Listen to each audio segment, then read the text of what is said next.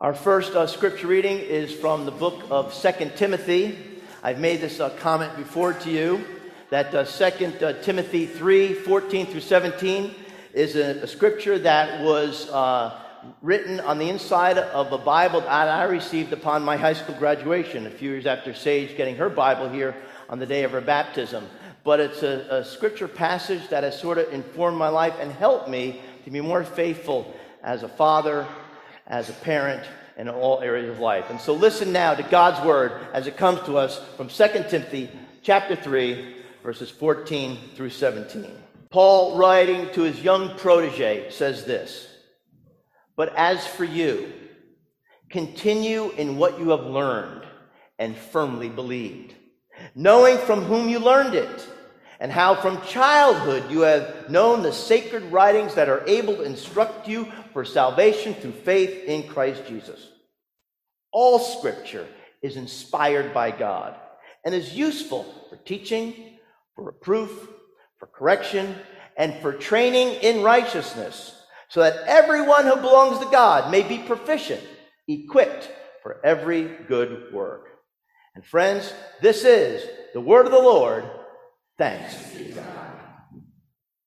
Well, uh, growing up in New Jersey, uh, one of the radio stations that I listened to uh, was one broadcasting from New York City, and it was 1010 Wins News. And 1010 Wins News had a slogan. It said, You give us 22 minutes, we'll give you the world. Of course, now you can check the sports, the weather, your stocks, your email, and all the world's news events on your cell phone. Well, today I'm beginning a sermon series on not 40 days in the world, but 40 days in the Word. And it's our signature verse that comes to us from Colossians 3:16, let the word of Christ dwell in you richly.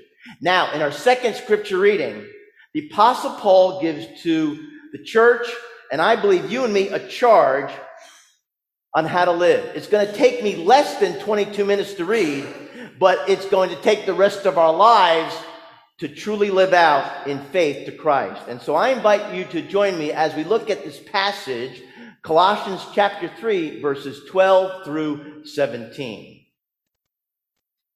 Paul writing says this, as God's chosen ones, holy and beloved, clothe yourselves with compassion, kindness, humility, meekness, and patience.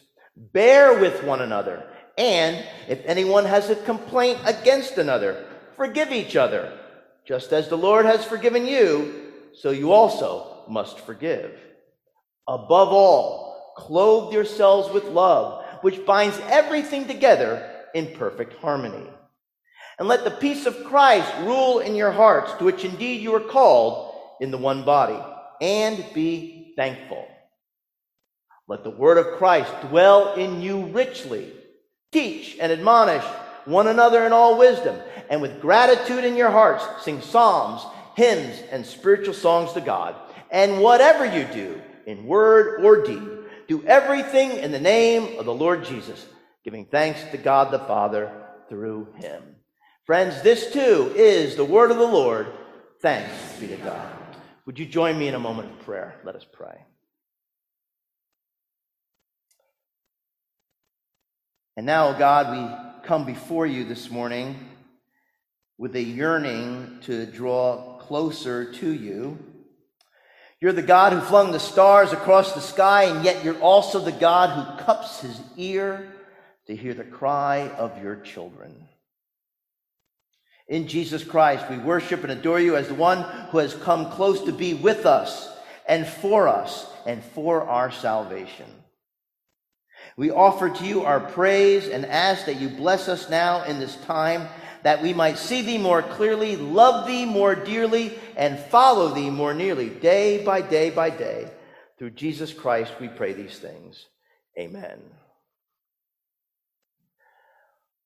One of the things that I uh, see, and it's kind of um, um, a disturbing trend, my opinion, is that there are a lot of uh, shy, timid, hesitant, reluctant Christians who are sort of fearful or anxious of standing tall, standing firm, being brave, being courageous for their faith. And in trying to figure out some of the reasons, I'm not sure. Maybe it's the cancel culture of today. Maybe it's the concern that there's this woke mob lurking around the corner, ready to wreck our lives, or at least to make us sound or, or look foolish. But I think there is another reason. There is this idea amongst Christians that we have to get our act together before we can go out in the world and have God use us. In other words, we got to get rid of those weaknesses. We got to get rid of those doubts. We got to get rid of those fears. And then we can go out and serve the Lord.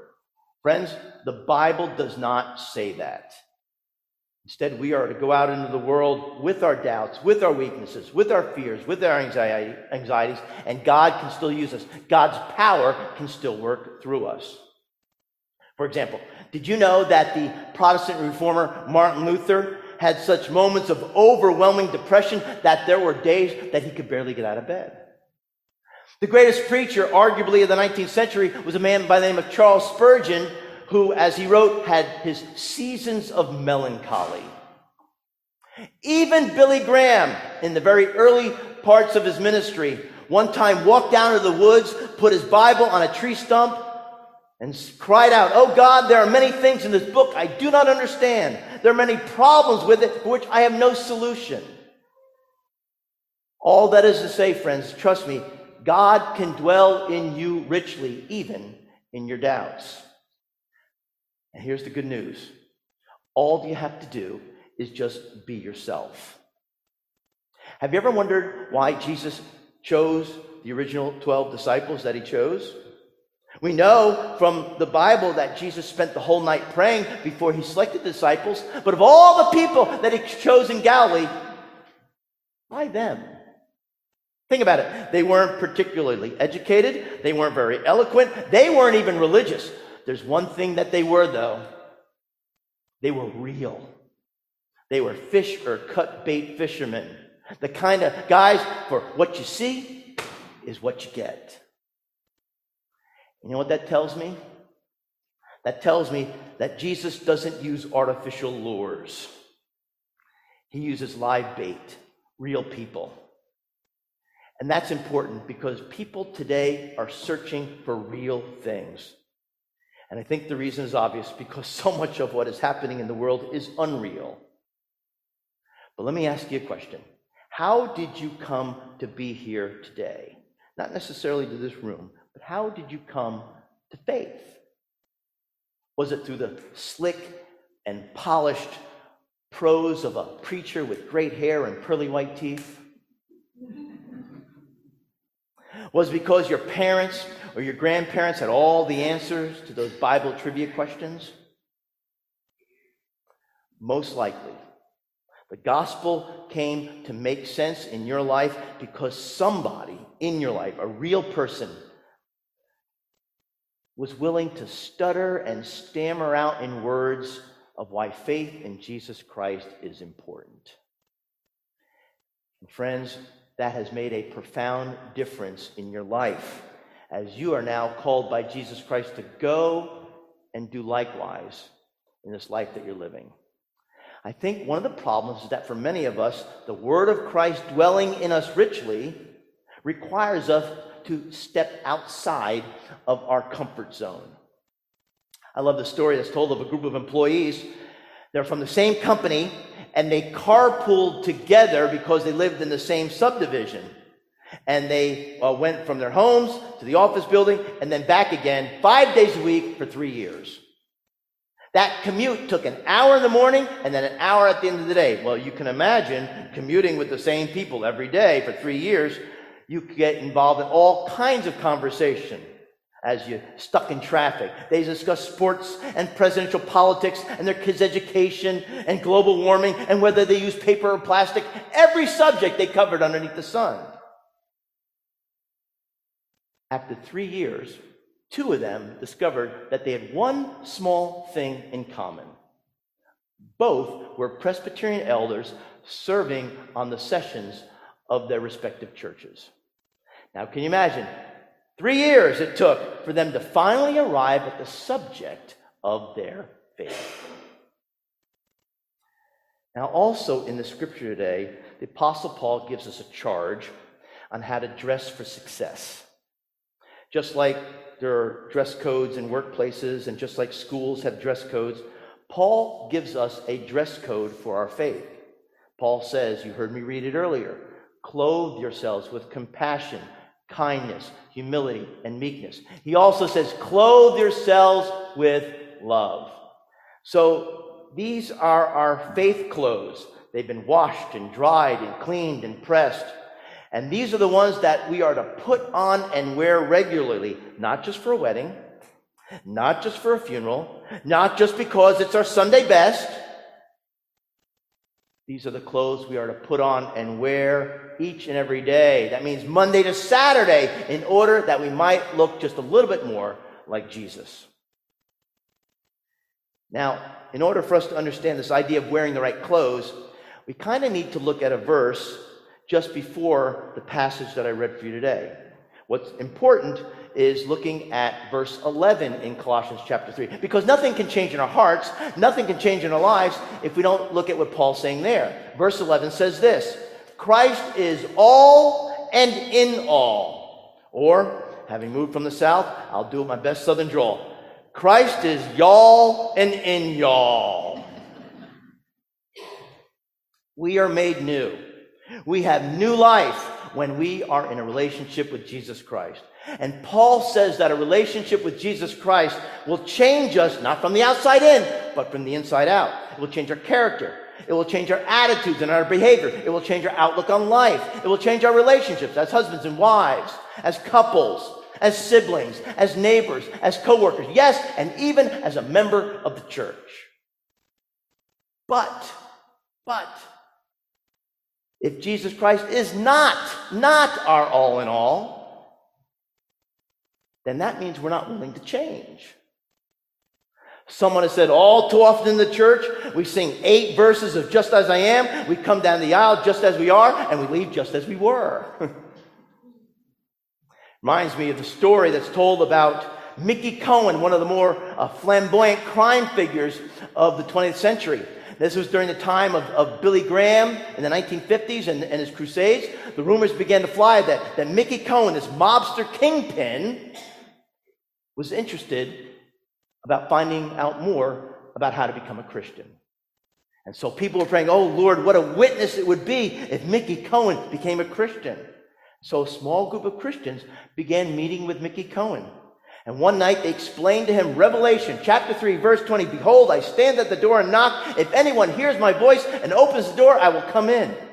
And that night, Mickey Cohen said, I want that. And he opened the door. Oh, people were ecstatic. Think about it. The greatest crime figure in America had become a Christian. Fortunately, as time went on, nothing seemed to change in Mickey Cohen's life. So group of Christians went over to him and said, Now listen, Mickey, when you become a person of faith, you turn over a new leaf, you, you, you change your old ways. And Mickey Cohen was dumbfounded. He looked at them blankly and said, Now listen, there are Christian baseball players, there are Christian cowboys, there are Christian politicians. Why not a Christian gangster?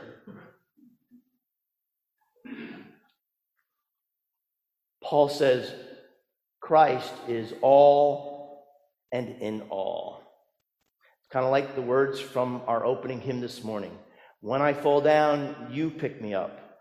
When I am dry, you fill my cup. You, O oh God, are my all in all.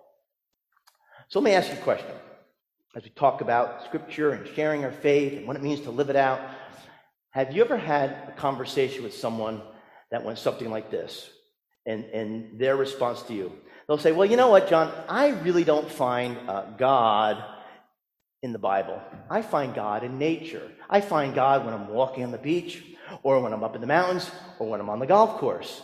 And I feel a lot closer to God then than when I'm in church. Let me just, have you had that? Anybody? I'm the only one. Okay, I'm the only one. All right, God, this is for me then. Let me tell you from nature that there's three things you can determine about God. Three things God is big, God is strong, and God is smart. But if you want to know that God loves you. The place to find this truth is pressed within the pages of His Word. And that's why we're doing Rick Warren's 40 Days in the Word. In order to be a healthy disciple, we believe you need to feed on God's Word. Rick Warren writes that the goal of the 40 days is this to love the Word of God like you've never loved before, learn the Word of God like you've never learned it before, and to live the Word of God like you've never lived it before. 2,000 years earlier, Jesus said it this way Love the Lord your God with all your heart, with all your soul, with all your strength, and with all your mind. You know, I've lived here in Pennsylvania now for four years. And I have experienced just how passionate you are about your sports teams. you Steeler fans, you Ugg Eagle fans,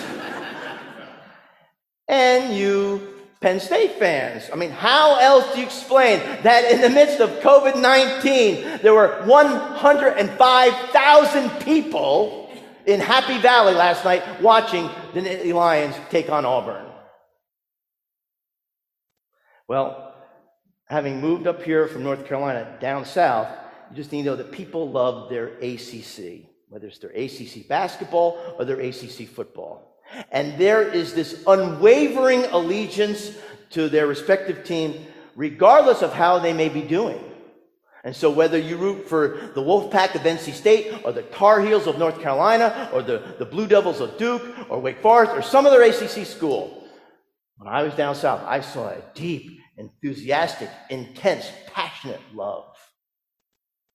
Now, here's the reality you really can't love non uh, feeling things like a sports team or your car or your vacation home or your set of golf clubs. You can only love another living, living being who also feels and thinks and loves. The eternal love of Jesus Christ has been revealed through his holy word. And when we read it, love it, learn it, and live it, we are changed by it. Dr. Uh, James Loder was a professor of philosophy of Christian education at Princeton Seminary. He was also an ordained Presbyterian minister. And years ago, he was headed with his wife and two daughters up to Quebec, Canada for a vacation. Well, on their long drive, uh, Dr. Loder stopped his car on the side of the road because there was a woman who was in distress because her car had a flat tire. And he was uh, normally not one to stop in those kinds of situations, but this woman seemed to be putting herself in harm's way and trying to wave down someone to help. And so Dr. Loder stopped to try and help. He soon found himself underneath the woman's Oldsmobile trying to get a jack in secure place when all of a sudden he heard the violent screeching of tires. Turns out there was a 64 year old man who had fallen asleep at the wheel and he crashed right into that Oldsmobile. The Oldsmobile, Oldsmobile fell off his jack and on top of Dr. Loder. Now, he describes in his book, The Transforming Moment, that his wife miraculously, all by herself, literally picked up that car long enough for Dr. Loder to be able to get out from underneath it. And amazingly, he lived from the accident. He lost the top of his thumb, uh, thumb. He broke five ribs. His lung was bleeding, and he had uh, scrapes and cuts all over his body. But he describes having two profound emotions immediately following that accident. One was an incredibly deep love for the people around him, which was namely his family. The second thing was that the disaster had an incredible purpose. And so he writes this in his book in describing what happened as a result of the accident. He says, This episode, in fact, raised countless new questions, disturbed several personal relationships and forced me to re envision the spiritual center of my vocation. Now, that's just professor speak for that event transformed his life. And in the three years that I was at Princeton Seminary, there were professors and colleagues of Dr. Loder who spoke how much he had changed after that accident, how different he was as a man and as a professor. Friends, God longs to be a part of your story and to use the things of your life, the good, the bad, and the scary, to shape you, to mold you, to transform you into a person who will live their lives to the fullest for the sake of our Lord and Savior Jesus Christ. Christianity is about transformation. It's about you and me becoming new men and new women through the power of God. Paul sort of reminds us of this going back to the Colossians chapter 3 passage when he says in verse 12 that we are God's chosen ones. And then he adds that we are God's beloved. Because if Jesus Christ is in you and me, then we have the power to live as different people. And for that to happen, it doesn't mean we need new information. Doesn't mean we have to amass any more data. Doesn't mean we have to become experts at Bible trivia. If you believe that Jesus Christ, God's Son, died on the cross for your sins, you are cleared for takeoff. Information is not something that brings transformation. Knowledge does not bring about change. You say, well, what does? When we let the Word of God dwell in us richly. May it be so for each of you over the next 40 days, and indeed all the days of your life. Would you join me in prayer? Let us pray. God, we thank you for your holy word, how it speaks to us in all of the different circumstances of life, and how it shapes us and molds us by your spirit to become the kind of people you want us to be, and that is to become more Christ like in word and deed. And so, Lord, allow us to be open as you shape our character and our devotion to you and, and as we continue to give of ourselves and serve you in the ways in which you have uh, given us to, to be with people and in the circumstances and places in which you've allowed us to share our faith. Continue to bless each one as we open your word. Lord, may we find it life giving. May we find it life changing. And Lord, may you continue to provide your loving watch care over us in all of the next 40 days. We ask these things, we pray these things in Christ's holy name. Amen.